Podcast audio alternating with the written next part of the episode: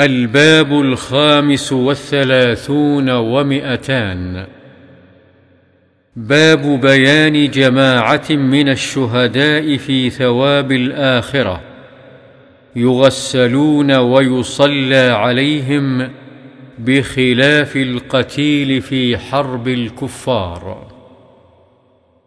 عن أبي هريرة رضي الله عنه قال قال رسول الله صلى الله عليه وسلم الشهداء خمسة المطعون والمبطون والغريق وصاحب الهدم والشهيد في سبيل الله.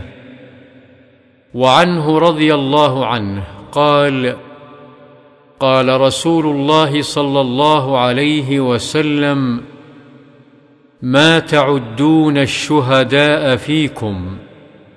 قالوا يا رسول الله من قتل في سبيل الله فهو شهيد. قال إن شهداء أمتي إذا لقليل. قالوا فمن يا رسول الله؟ قال من قتل في سبيل الله فهو شهيد ومن مات في سبيل الله فهو شهيد ومن مات في الطاعون فهو شهيد ومن مات في البطن فهو شهيد والغريق شهيد. رواه مسلم. وعن عبد الله بن عمرو بن العاص رضي الله عنهما قال قال رسول الله صلى الله عليه وسلم من قتل دون ماله فهو شهيد. متفق عليه.